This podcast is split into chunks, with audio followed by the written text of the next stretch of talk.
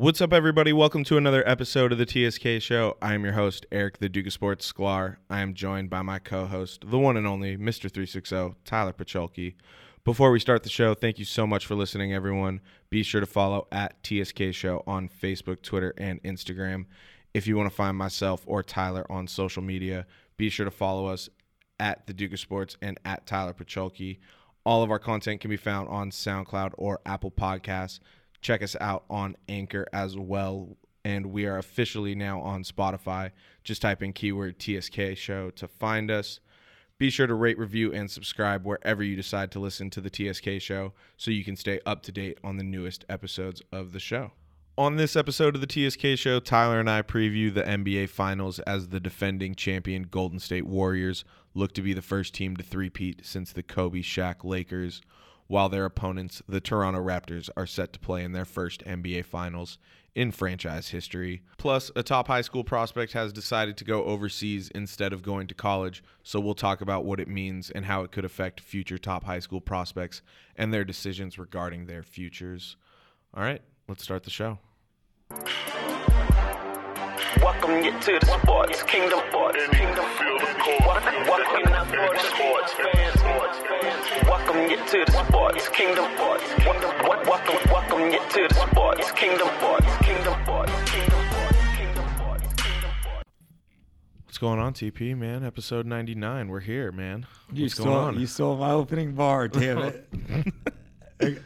Again, back with that old move. oh, I was just about to say how crazy it is. We're at episode 99. yeah, man. It's been a it's been a long jersey uh, jersey. It's been a long journey.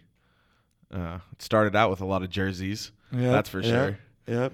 Uh, but it's episode 99 of the TSK show. It's the NBA Finals preview. Before we get to the NBA Finals matchup, uh, we do have to wrap up the Bucks and Raptors series that was the Eastern Conference Finals for the 2018-2019 NBA season. And similar to the Warriors, the Raptors have been on a historic path this postseason as they've reached their first NBA Finals in franchise history after stealing Game 5 in Milwaukee and then coming back down from 15 points. Uh, another comeback victory of a Yep. 15 plus deficit in uh, in Game 6 to advance. Kawhi obviously put the team on his back and has carried them this f- first season uh, as a member of the Raptors franchise. Uh, he became the third player since 2000 to lead his team in scoring and then lead his team to the NBA Finals uh, since 2000 in his first year with the franchise. LeBron did it in Miami with the Heat. Jason Kidd did it in New Jersey with the Nets. So Kawhi making history once again. Yep. Pretty pretty impressive. Quietly. Yeah, quietly. He uh it's crazy how he just doesn't show any demeanor on the court no matter what. It's, it's weird, but it works. He let out a quick smile in the in the post game press conference after game 6 with him and Kyle Lowry at the uh, podium. That's why people can't compare him to people, you know, like the Jordan thing doesn't necessarily work, right? Because of the person, you know. Yeah, the- both that was a big part of Jordan. both Kobe and Jordan had this charisma about them. Well, and I mean, you know, and like even a different charisma, like Bron and Magic. Yeah, for sure. You know, people like that or Shaq. You know, he he just gives you nothing. So it's tough to compare him to anybody because he's his own guy. Yeah. But overall, the series between the Bucks and the Raptors was extremely entertaining. You had a matchup of without a doubt the two best players in the Eastern Conference and I think that's completely safe to say that Giannis and Kawhi are the two best players in the conference after everything we saw Yeah, now in this in yeah, this Eastern Conference Finals matchup. now probably. I mean, throughout a good part of the year, I probably would have had Kyrie up there. Um, but uh, Kawhi just kind of has had that season where he just reminded us what we were talking about two, three years ago when it was really hard to place Kawhi He was really among that the NBA elite because it was like, fuck, is he number two or is he number five, or where does he where does he rank among all these great players? And he always just shows you, you know, with the Spurs and now with the Raptors, he just shows you what he can do. Yeah. that that, that year off, you know, and now it's been two years since he was relevant, really. Yeah, well, the the year before last season, when he only played nine games, uh, his last full season with the Spurs, he was really that third name in the in the MVP conversation that year. And I think this postseason, and especially in the Eastern Conference Finals, the way he carried himself and carried the team, and with his performance and execution on the floor, he really showed that he he's in that LeBron, Kevin Durant tier. I think. Yeah, yeah. That's why I mean it is probably safe now to say it's him and Giannis. Yeah, but another element to this series, which I thought was really interesting, and I thought was obviously going to be the X factor in this series for both teams, was you had two teams with a lot of depth and a well-rounded supporting cast surrounding a superstar player. And the series basically came down to whoever's supporting cast showed up and executed the most was going to win, and ultimately that was the Raptors. Yeah, I mean the Raptors are a solid team. They've been, you know, obviously it's a new face, but they've made a lot of runs as a franchise in the last five, six years. Uh, they've got a lot of players with a lot of experience, including Kawhi Gasol. Um, this Bucks team, to me, now in retrospect, after the season's over, is like kind of similar to like the Cavs with Bron that first run. Like when they, if they didn't have Giannis, this might be the worst team in the league. you know, like when when the cat, like when the Cavs were crushing everybody, getting number one seeds. Um, with Bron there before Miami, you know, young Bron. Yeah, when it was Adrian He left. He left that team, and they were the worst team in the league. Yeah, that's how they, went, got Kyrie. They went, yeah, so they went from you know one one of the top five teams in the league, including the Western Conference, uh, to the worst team in the league.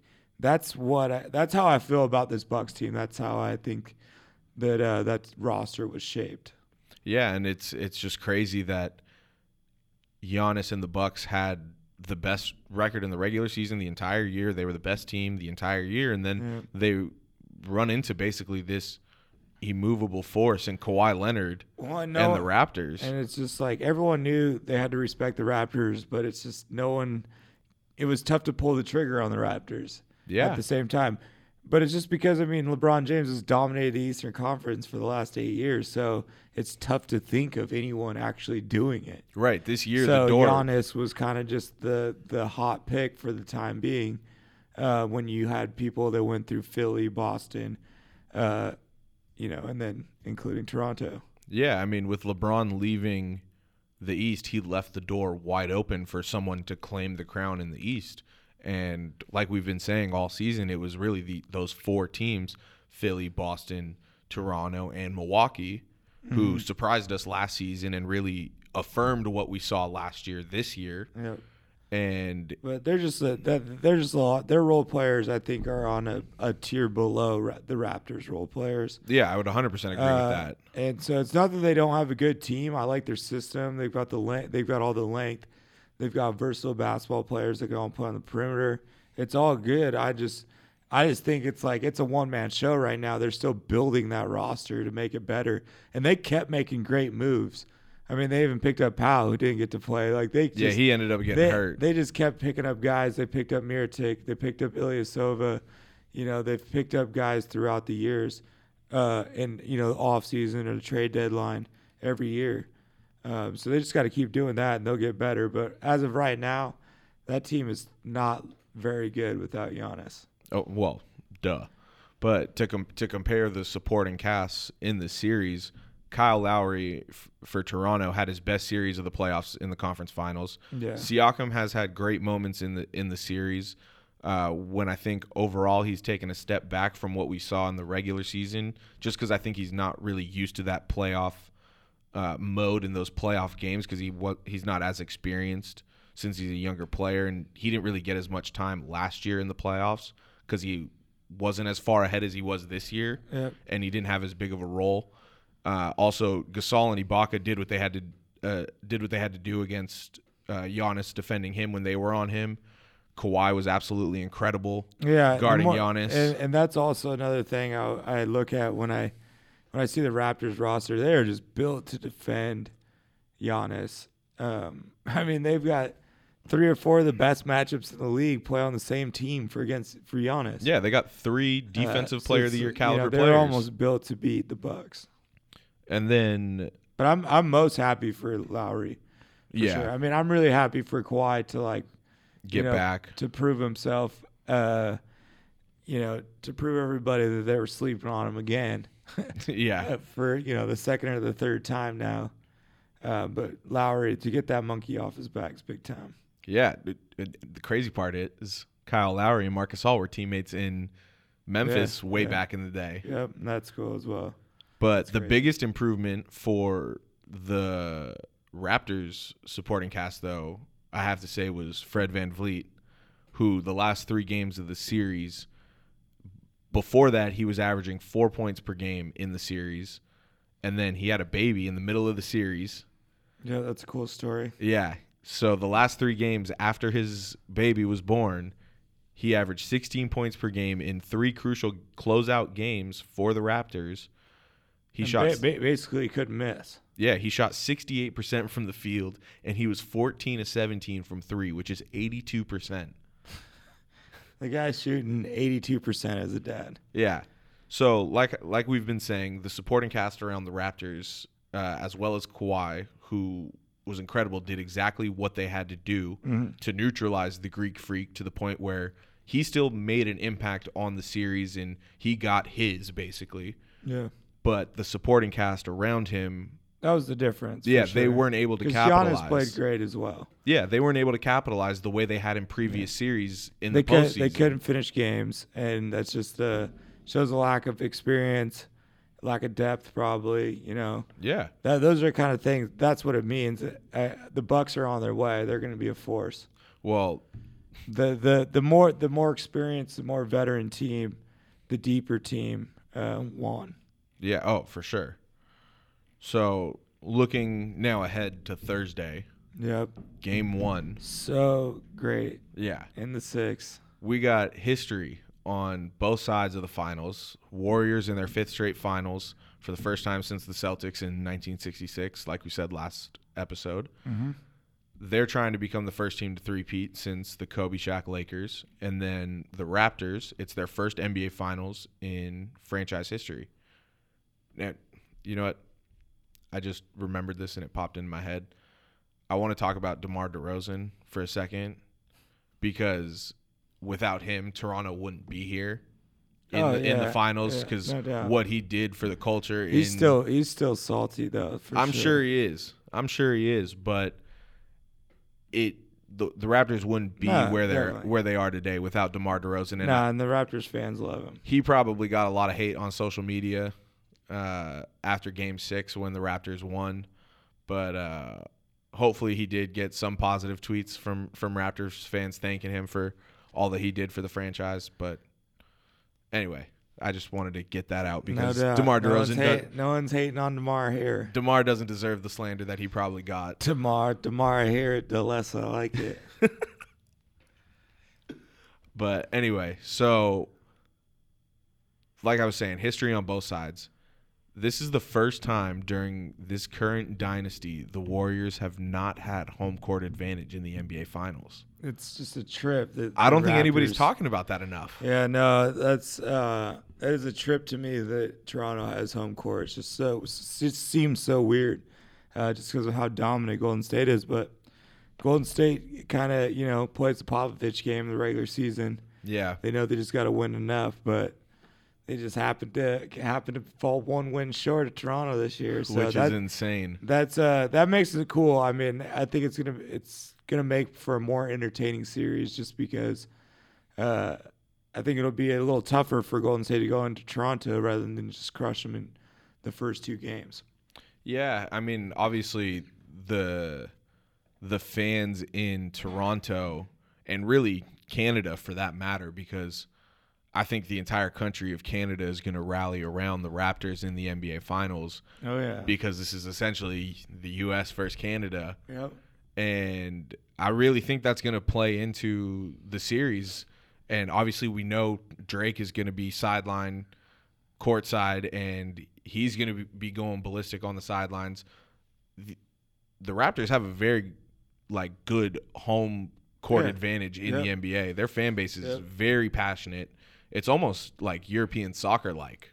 No, they're they're going to be set, ready to go. It's going to be a fun. They're they're going to be in it. and It's going to be a great atmosphere to see uh, Golden State play against them at home because, you know, I mean, I guess if if it was home court, I mean, I still think that the Golden State could probably sweep them.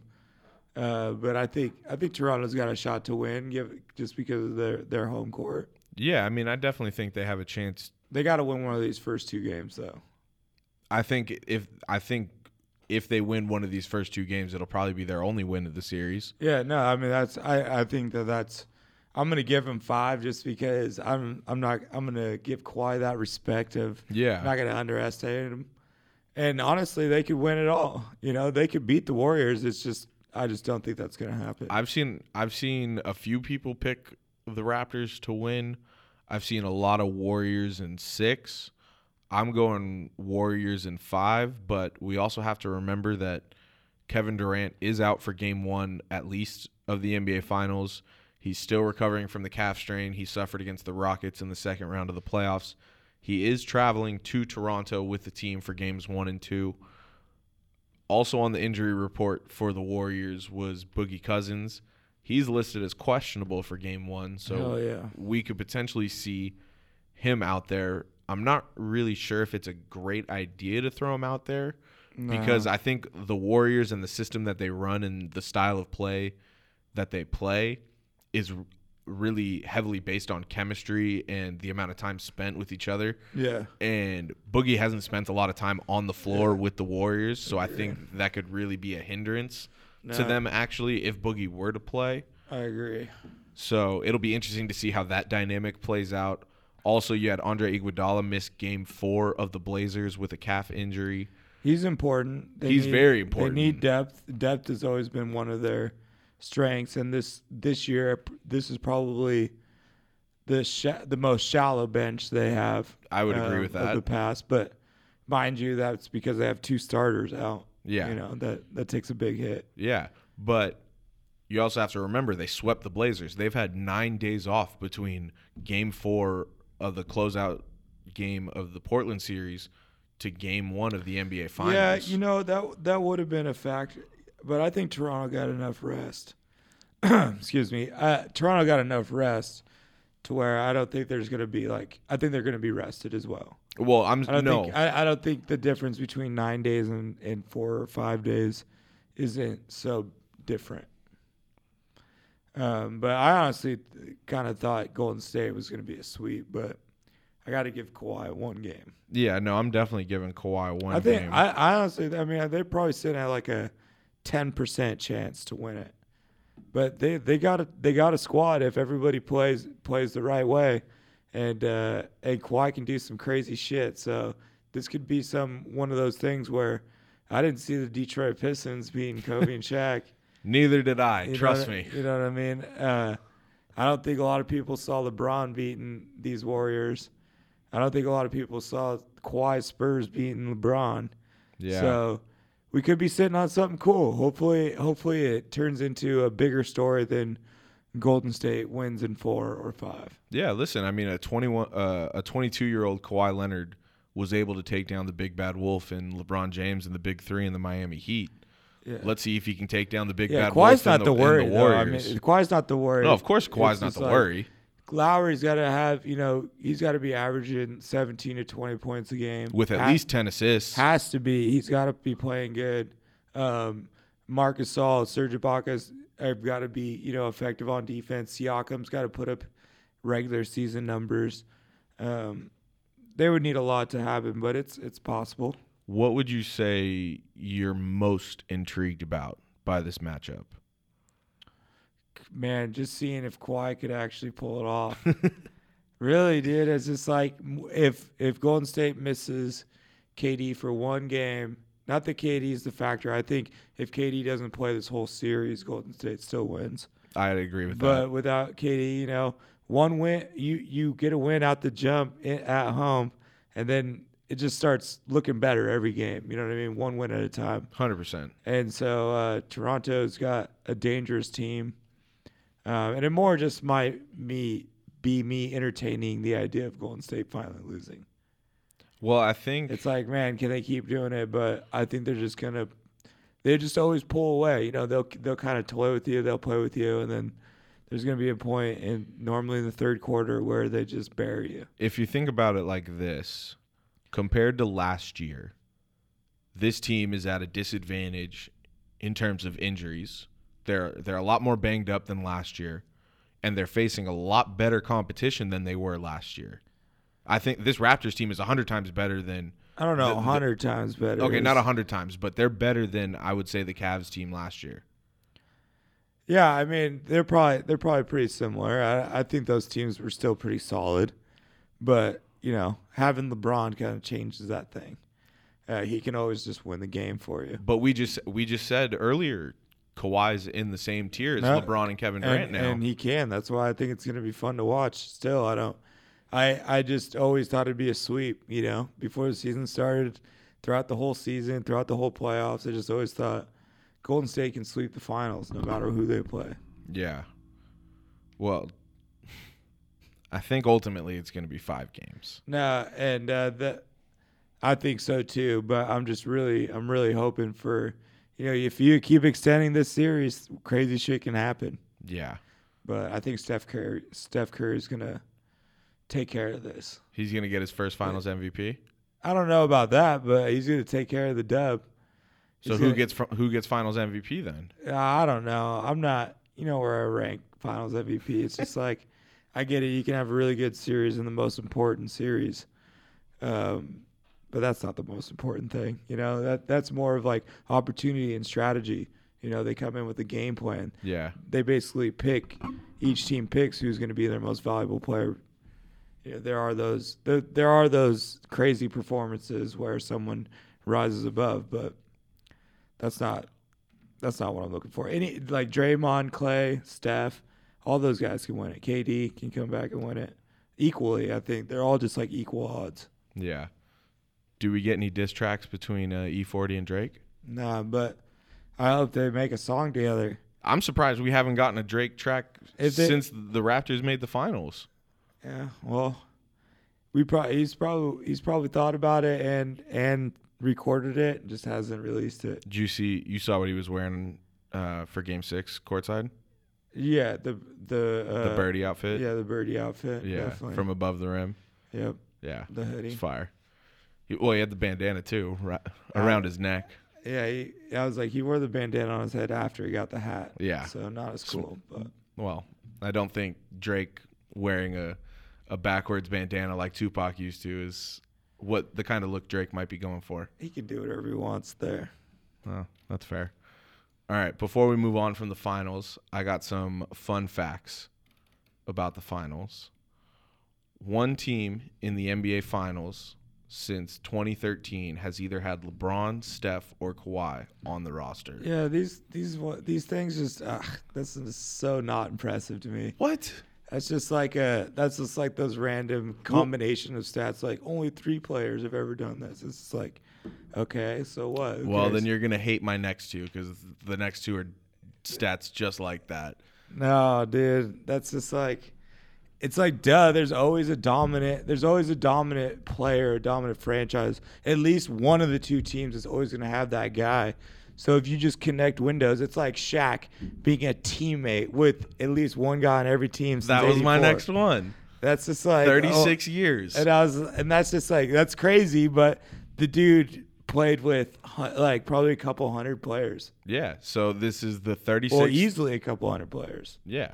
The 36th consecutive NBA Finals where at least one former teammate of Shaquille O'Neal has played in the NBA Finals. Danny Green of the Yeah. Toronto Raptors was a teammate of Shaq in Cleveland in 2010. Well, and he's got Bron in the league, so he's always he's always got that card to play for a couple more years. Yeah, if Bron can take the Lakers back to the finals, I mean, he's, I'm sure he's got some. oth- There's some other guys out there, but well, yeah. And then the next one, every final since 99 has had either Kobe, Duncan, D Wade, or Steph Curry in it. Yeah. So it's just if you get, I don't know. Th- that's those streaks are just not. That's not impressive. I don't know. It's All like right. I know. Obviously, the best the best players in the league are going to be in the finals. All right, the last one. How much do you think a fan paid for two courtside tickets to game one? Of uh, of the finals in Toronto. Yeah, game one in Well, Toronto. I actually happen to know that Toronto's expensive ass stadium. okay, so how much do you think a fan paid for two courtside tickets to game one? Oh no. Oh god, I don't know. I don't even know the ballpark. That's the thing. It's like I'll get. I'll. I'll give you a hint. give It me is- how many digits it is. I was. I, it's gonna. It's gonna be five digits okay plus see, cents. Yeah, see, I thought I was gonna say I was gonna say like a hundred grand, but I didn't know if that was being too crazy. That's that's a little egregious. but I mean, it's it's crazy. I don't know what people do. I would say forty grand. Fifty-six thousand eight hundred and seventy-six dollars and seventy-seven cents. Fifty six grand. Almost fifty-seven grand, What basically. what can, you buy with fifty seven grand? A nice Mercedes, probably. a, a, a starter kit Mercedes. Have a new one. Well, you never know. You never know. That's expensive as fuck, regardless. But yeah, so I Each? mean, no. So total. so- Total So, for two tickets. two tickets. Yeah. Stupid. I mean, if you had the buy, money, so just buy some other seats. you're telling me if you had the money, you wouldn't spend it. I'd already had the seats. I'd have been a season. I'd just be a season ticket holder. Okay, but that's what I'm saying. You think that's how much? Did, that guy had to have bought him secondhand. Yeah, he bought him on StubHub. God, that's fucking crazy. Who puts up their courtside te- seats? I mean, season tickets are an investment. We've had this conversation before. Yeah, that's wild. That is so crazy. All right, yeah, you're right. I would do it. Yeah, exactly. Like if it was in Seattle or something, or even my favorite team, it'd be dope. You're telling me if you didn't have the money to see the Seahawks on the 50 yard line, front row Oh, in well, the Super Se- Bowl. If the Seahawks are in the Super Bowl, I'm getting on the field. okay, exactly. Yeah, that's you, probably running me about fifty grand. probably more for the Super Bowl. Yeah. Yeah, you're right. Fucking America. But all right, so this NBA Finals is going to be, I think, one of the more exciting finals we've had in the past couple of years. Even though it's basically going to be the same conclusion we've always thought it's going to be, with the Warriors winning. But before we move on and talk about R.J. Hampton and his decision to go overseas, uh, I felt we had to at least touch on the latest drama that surrounds the Lakers. Uh, a huge article was written by Baxter Holmes of ESPN. It was released at four o'clock this morning, bright and early. Damn, that's what time I can't. That's all right, The time sta- the, the timestamp on the on the byline of the article was 4 a.m. 4 a.m. That's funny. and it was basically a another behind the scenes look uh, into the dysfunction going on in the organization. And I'm not gonna go into really the full full details of everything because it's, I mean, easily a 2,500 word article. Like I just was scrolling. I read the whole thing, start to finish. Yep. It's a read. Yeah. Now, my thoughts on the article one, it had an obvious anti Lakers slant. This article Who who how dare they? this this article had a lot of quotes from former staff members that had been let go from the Magic regime that he let go of uh, that were from the previous regime, basically so he could get his guys in. And so a lot of people felt scorned. Uh, I felt like that had contributed to this article as sources and had given information to contribute to the article. This article made Magic seem like a tyrant as a president of basketball operations. There were quotes of uh, meetings between him and staffers that had made mistakes uh, and basically had not done their job duties to their fullest extent. And he reprimanded them as any normal boss would. And I think at the end of the day, when it comes to Magic Johnson as someone in business and as a business professional and a CEO of companies and a president of basketball operations at the time for the Lakers, he's a very intense guy. And Yeah. he's he's a five you, you have to be. He's a five-time NBA champion. He's a multi-millionaire, if not a billionaire. He's wildly successful in the business world. It's like you don't get there by Yeah. taking shortcuts and and Yeah. being He doesn't just he doesn't just show he's not just showing up to be the to be a face. Right, exactly. And so I thought it was very interesting that a lot of the article was trashing Magic and the way he runs a business because essentially the Lakers are a business. Yeah. The NBA is a business. Uh, now he was the president of basketball operations and dealing with basketball and on court issues as well. It's like when he was at the the front office facility and around the front office executives in the offices and in the workspace, he's handling it like a business. So I thought that was uh, pretty pretty apparent that it, it made Magic seem like a tyrant of a business runner and uh and someone someone who runs a business. He was on that Sports Center special earlier tonight uh, on Tuesday with Stephen A. and Michael Wilbon, and it was supposed to be a finals preview show, and they spent the whole first segment talking about the Lakers and the the bombshell article and Magic basically Yeah. refuted everything. It was a lot more tame than the first take appearance. Yeah. Uh, and Magic said he wasn't going to talk about the Lakers anymore until after free agency in July, uh, when some results have occurred. Now, some other things that were in the article. Rob Pelinka is a liar, and he lies about things that can be confirmed as a lie. Most notably, obviously the the Dark Knight Heath Ledger story with Kobe basically Rob told a story. He bas so let me backtrack. Rob had created this somewhat, I guess, TED talk where he called it like the Lakers genius talks where he would have guest speakers come and talk to the team as a motivational tactic for the team and in this particular case and it's on video, The Rock Dwayne Johnson was the guest speaker for one of these talks, and Rob Pelinka was trying to make the comparison at, uh, as an actor getting into his role, like getting ready for a role, and a player pre- prepping for a game and all of that. And Rob told a story where he said that Kobe had recently watched The Dark Knight, and he was getting ready for a game against the Knicks and he told Rob to set up a uh, a dinner with Heath Ledger, who played the Joker in The Dark Knight. And he said the the dinner got set up. Kobe and Heath had dinner. It talked about how Heath got ready for the role in the Joker, and Kobe would use that as a way to get ready for the Knicks, and blah blah blah. Heath Ledger died before The Dark Knight had come out, Yeah. so obviously this story is fabricated. I really got stuck on that one. Yeah. really backed himself into a wall with that, Yeah. that comment.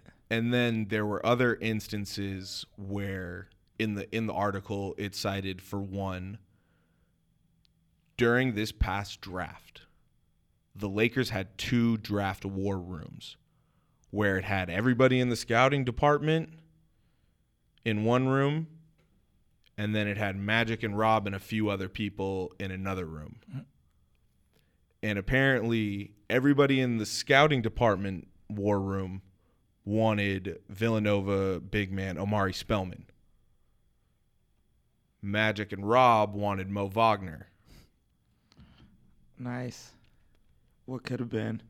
Listen, it gets better. It gets better.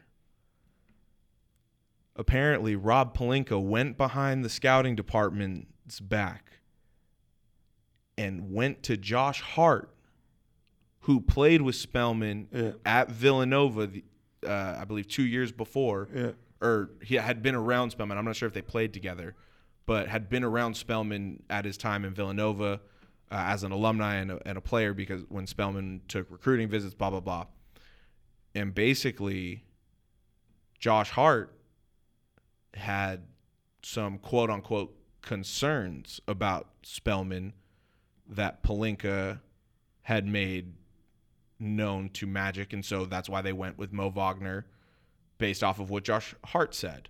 So he told them what. So what he basic- needed to to get his guy. And so basically, Pelinka is using Josh Hart as the scapegoat for why they didn't take Omari Spellman. Yeah. And then Omari Spellman on earlier today, after the article came out, uh, had some stuff to say about Josh Hart, and I think they ended up clearing it up. Uh, and I think all things are good. But Omari Spellman I basically called out Josh Hart on Twitter earlier today. Yeah, I mean that's a that's a pretty that's a pretty tough look for Rob to throw. So you I'm- have I'm, sure Josh Hart's not happy to be exactly my under, point. under Pelinka's. You have Rob Pelinka lying about a whole bunch of stuff. You have him upsetting players. He's got to go. I don't understand how he has survived all of this. And what was made apparent in the article, and it's a reason why Rob Pelinka is still around. Linda Rambis is a fan of Rob Pelinka. Linda Rambis is Jeanie Buss's closest confidant Yeah. Advisor and people call her the quote unquote shadow owner of the Lakers. Mm-hmm. So with Linda Rambis being a fan of Rob Pelinka, I don't think he's going Yeah, I mean, anywhere he's anytime been, soon. He's been around the organization for so long, and they're just really trying to dig their heels in, you know, and be the Lakers again, you know. yeah. Whereas they need to just be a new Lakers, you know. They need to move on. Yeah. Now, a few more things. Rich Paul was talked about in this article, and in my opinion, I don't think he was portrayed all that well. But uh, it, the article had talked about moments where he had flown on the team charter, and that was kind of unheard of. But it ended up being because it was con- he had some like travel complications on the East Coast. The team was on the East Coast. He was in Brooklyn, and Yeah. Magic confirmed on the sport on Sports Center earlier today. Just like a f- weird. Yeah, just it was just like, hey, like, and Magic said he was the one that approved the move to let him on the team charter, just basically catching a ride from the East Coast back to the West Coast. But I kind of have to agree with Rich Paul's defense because they got a quote from Rich Paul in the article, and it's like he's just doing all he can for his client and trying to do what's best for his client. And he has two clients on the Lakers. Yeah, he has like. KCP and he has LeBron James. It's like, oh, you're gonna talk bad about an agent. Duh. It's like Yeah. their their their job and their their nature is pretty snaky. You know. Yeah. Now, what's interesting though is the Lakers have dealt with big superstars before Shaq, Kobe, and I was listening to ESPN radio earlier today, and John Ireland, the play-by-play announcer, the the radio play-by-play announcer for the Lakers, was saying, and he's he's been with the team since the Shaq Kobe days and all of that. They hired Shaq's personal bodyguard. They hired people from Shaq's team onto. They put them on the team payroll, similar to how they've done with LeBron's camp. They did that same thing for Kobe, and it's like that's just how it kind of goes with Yeah. superstars. I mean, like you said, it's a business. You make business decisions. But I feel like there also has to be boundaries between the agent and the players management team and the franchise. And I think Rich Paul and LeBron's team definitely toe the line with that. And it was brought up in the article that Rich Paul had lunch with Adam Silver, the commissioner of the NBA. And at that lunch, it was brought up that Rich Paul was like complaining about Luke Walton to Adam Silver. And it's like, Yeah. what are you doing, dude? Like why why you shouldn't be complaining about your team like your client's team's the money, coach. man. He's trying to, you know. So that's where I think he de- like LeBron's team definitely toes the line with that relationship Yeah. between Yeah. the players It's a team weird- it's a weird and the franchise. It's a weird day we we live in. We're definitely a transitional era in the NBA. Yeah. You know, it's seeing where all this kind of stuff goes, all these contracts, all all this, you know, negotiating outside of like official negotiations. Yeah. Uh, players, you know, doing their own recruiting, agents doing their building their own teams. You know, Yeah. That's a weird. It's a weird concept, but kind of just the future. Yeah, and now the last two things that I took away from the article, Jeanie Buss has to get her head out of her ass and hire experienced people for the basketball positions in the front office. And those experienced people don't have to have previous ties to the Lakers, and that's okay. Well, that's what I mean. I think that you know the Lakers have just dug their heels in and keep hiring Lakers, and because they want to be the old Lakers, and it's they just they're they're still the Lakers. You know what I mean? It's still an attractive position. So it's like if you just clean house and move forward, and you say, hey, we got you know. We've got Jeanie Buss as the owner, and we got LeBron James as the star player this is what we got. You know, you fill in all those other positions. Already got their head coach. Already got a good assistant coach. Probably need to get a new pre- president. You know what I mean? Probably need to get a new GM. All this kind of stuff. You can just hire outside of you're right uh, non Lakers, and just sell it as you guys are the new regime. Yeah. And the last thing, I think just overall, the franchise needs to be more transparent with its staff, employees, players, coaches. People need to be more fucking honest that it's LeBron's. This like we just you gotta swallow that pill of yeah. the Lakers and the LeBron world has collided, and you know, losing just justified everybody hate hating and fighting it. you Yeah. know what I mean. It Uh, made it easier. Yeah, so it's like, uh, duh, we told you. Like, I hated this from the beginning. Uh, but it's like, yo, if you really love the Lakers and you want to win, you have to build around LeBron, or you're just going to be a clusterfuck like you are now. Yeah. Now, one thing Magic said on the the Sports Center special earlier today was, They are just a broken body from the inside well, out. he said they the need to stay are, out man. of the news, and I I, I Yeah. hope he's right.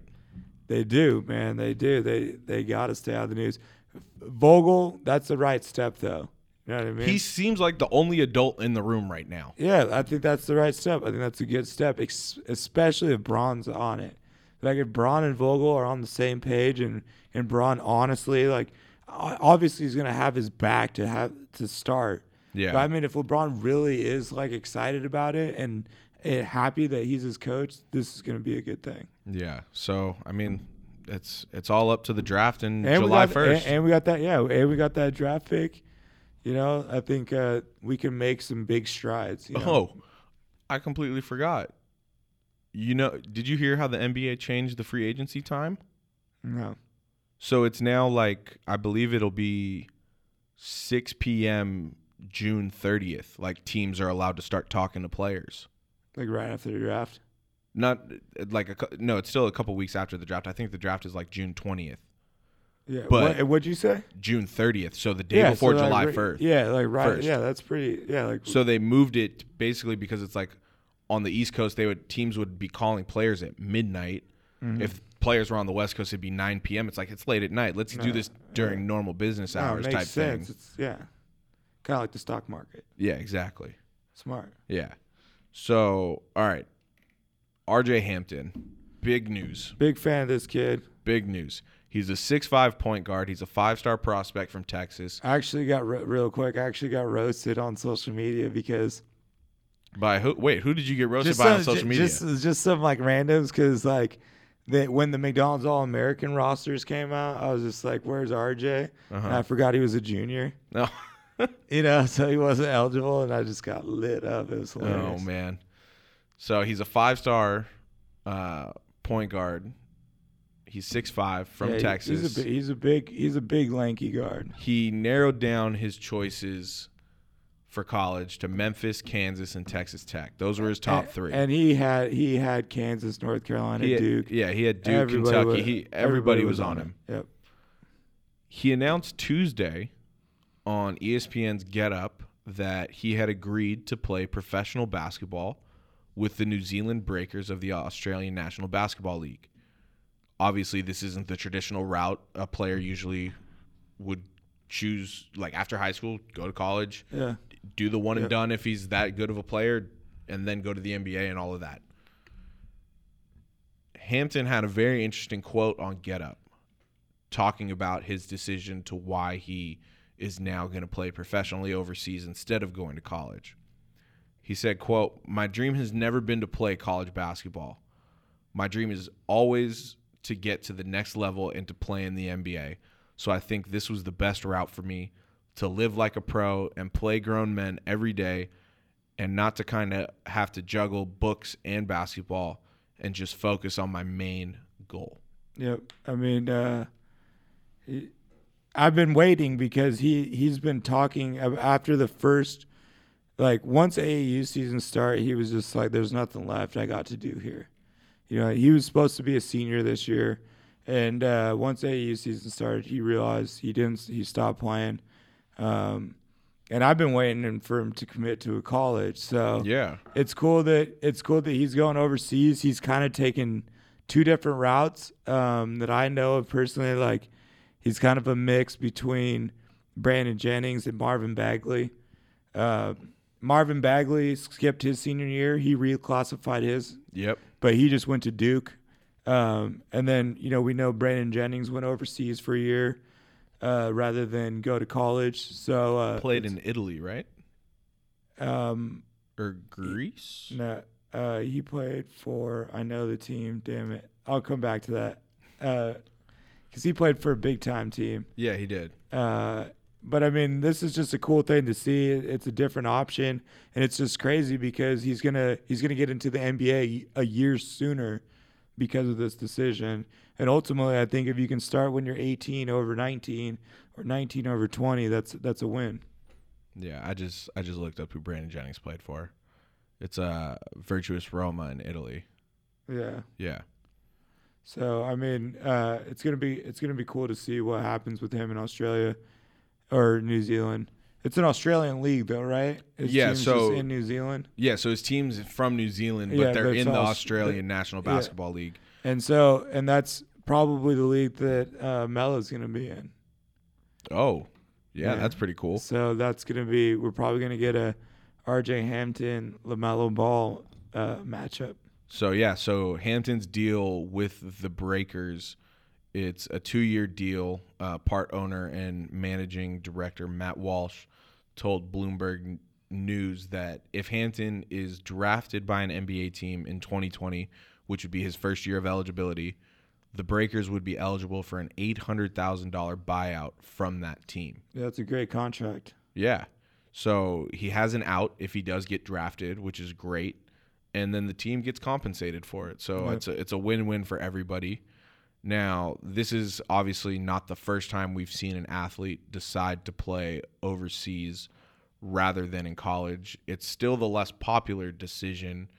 And so whenever someone does make this kind of move, it kind of sends shockwaves through the basketball world what kind of effect do you think this is going to have on other top high school prospects making the decision between playing pro or going to college? I mean, there's a lot of kids I thought were going to make a bigger impact than they actually did. Um, it's still been the era, even since like Brandon Jennings. Um, it's still kind of been the era of uh, it happens every once in a while, and those guys really haven't like become a star quite yet. So um, it's still interesting to see. It's not, but I just I do believe this is the future.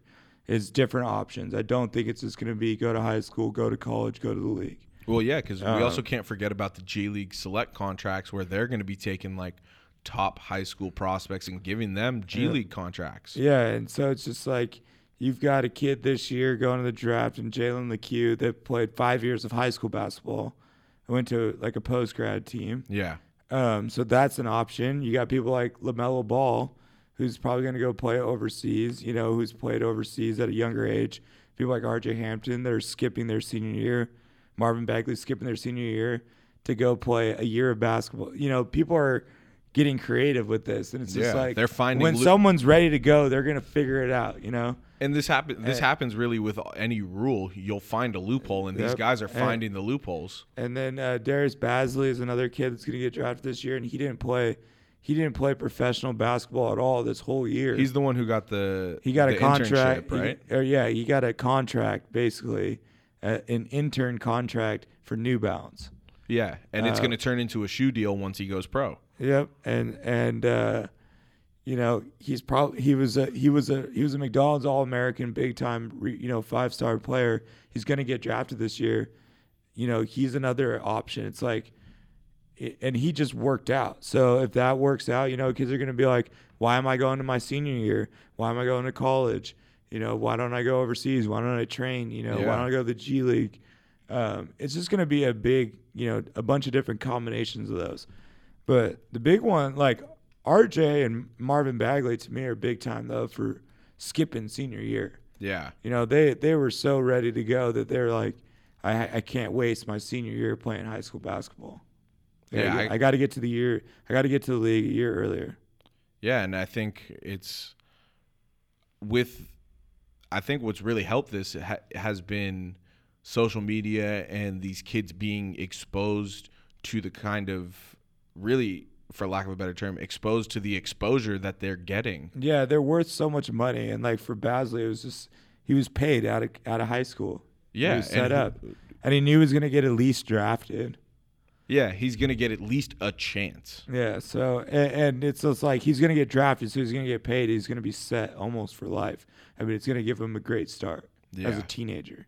Yeah, so I mean, it's definitely going to be interesting to see what happens in the draft with uh, Darius Bazley, and then also what the future holds for players like R.J. Hampton and Lamelo Ball, and players that struggle with the decision of going pro or taking the college route to get to the NBA. Well, and he, I think I saw uh, RJ mention Luka and how, you know, Luka's Yeah, I saw that too. And you know, you don't have to go to college to be a great player. Yeah, he kind of he basically said that Luka kind of proved that you don't have to take the traditional route to be successful in the NBA. Yeah, which he didn't. He's just the most recent one. You know. And I think it's Uh, I think Luka is a completely separate scenario because he is European and he didn't come up in the traditional American high school No, but basketball. he's been a pro for. He's been a pro He's been a pro since he was three, like 16. You know, three, four years now. Um, and so now RJ Hampton's going to get a ch- chance to be a pro as a teenager. yeah, and I think uh, I think he's not going to be the last. No. So, all right, you got a, any shout outs before we get out of here? Yeah, I got a weird one this week. Uh, Okay. uh, a girl that I don't really know. I just learned her name today, Megan Gustafson. She played basketball at the University of Iowa. Um, she is competing. Uh, they announced today she's competing in one of my favorite events, a thing called the basketball tournament. Oh, I love And, the, uh, the TBT. and she's going to be playing for the Iowa alumni team. And it's just uh, shout out the basketball tournament for allowing a woman to play. You know, in the in the game, their their their uh, their uh, quote uh, was if if you can play, you can play. You Yeah. know what I mean? If you if you basically is like if you, you pick your players, you pick your team. You know what I mean? So it's like whoever shows up is who shows up, and uh, that's pretty groundbreaking stuff. This is a big time tournament, basically a professional tournament. It's for a million dollars. Uh, two million dollars. Oh, they upped it to two now. And for the last couple of years, it's been two. Yeah. Oh, okay, And that's I think you know they're doing more and more expanding the tournament. Uh, but she's gonna be out there. She's gonna be out there hooping in the basketball tournament. Uh, she just graduated in 2019. Wow. One of the best, from what I've read, one of the best basketball players in college. It's crazy she didn't go to the WNBA. She might be, but it's just like it's different different rules for uh, you know, like the WNBA is not the Well, the- NBA. you well, I know the mean? It's not the top prize. Like she's probably it's probably like if she was gonna go over to Europe or something. Yeah. You know, they have so many. Well, I know most the w, women, pro, I know the WNBA women, season just started. and most pro women I think play two seasons a year. Yeah, So. that's true. All right, I have a shout out that I prepared and then a shout out that just popped up on the fly. Uh, Um, my planned shout out is to none other than the logo, Mr. Clutch, Jerry West. Today's his 81st birthday, so uh, happy birthday to the logo. No matter what, Laker fans will always have a special place in their heart for Jerry West, number 44. he's he's the proof to me that getting to the finals is an accomplishment. Yeah.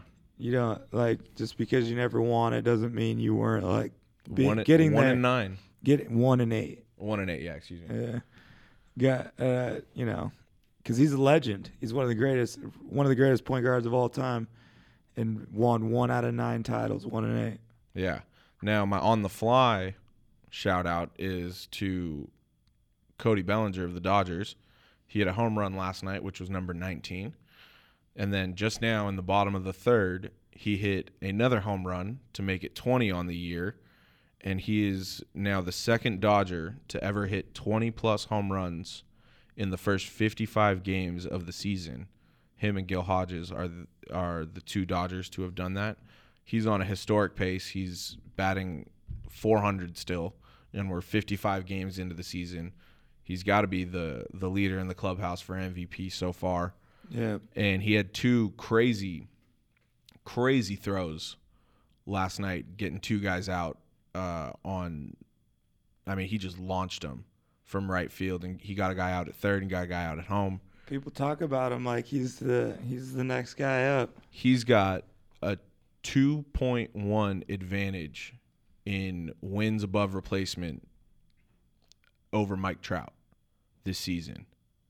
And Mike Trout is widely regarded as the best player in baseball, but I think Cody Bellinger is right there on his heels now. The most boring best player ever. Well, yeah, Mike Trout is the most boring best player ever. But it's all good. But all right, with that, that wraps up this episode of the TSK show, episode 99 in the books. Yep. Next week, episode No more double digits for us. Yeah, we're we're on to triple digits next week, episode 100. It's it's going to be a big one. Don't forget you can find us at TSK Show on Facebook, Twitter, and Instagram. If you want to find myself or Tyler on social media, be sure to follow us at the Duke of Sports and at Tyler Pacholke. All of our content can be found on SoundCloud or Apple Podcasts. Check us out on Anchor as well, and we are now on Spotify. Just type in keyword TSK Show to find us. Be sure to rate, review, and subscribe wherever you decide to listen to the TSK show so you can stay up to date on the newest episodes of the show. We appreciate you all so much for listening. Stay tuned for the next episode of the TSK show. Peace. Later.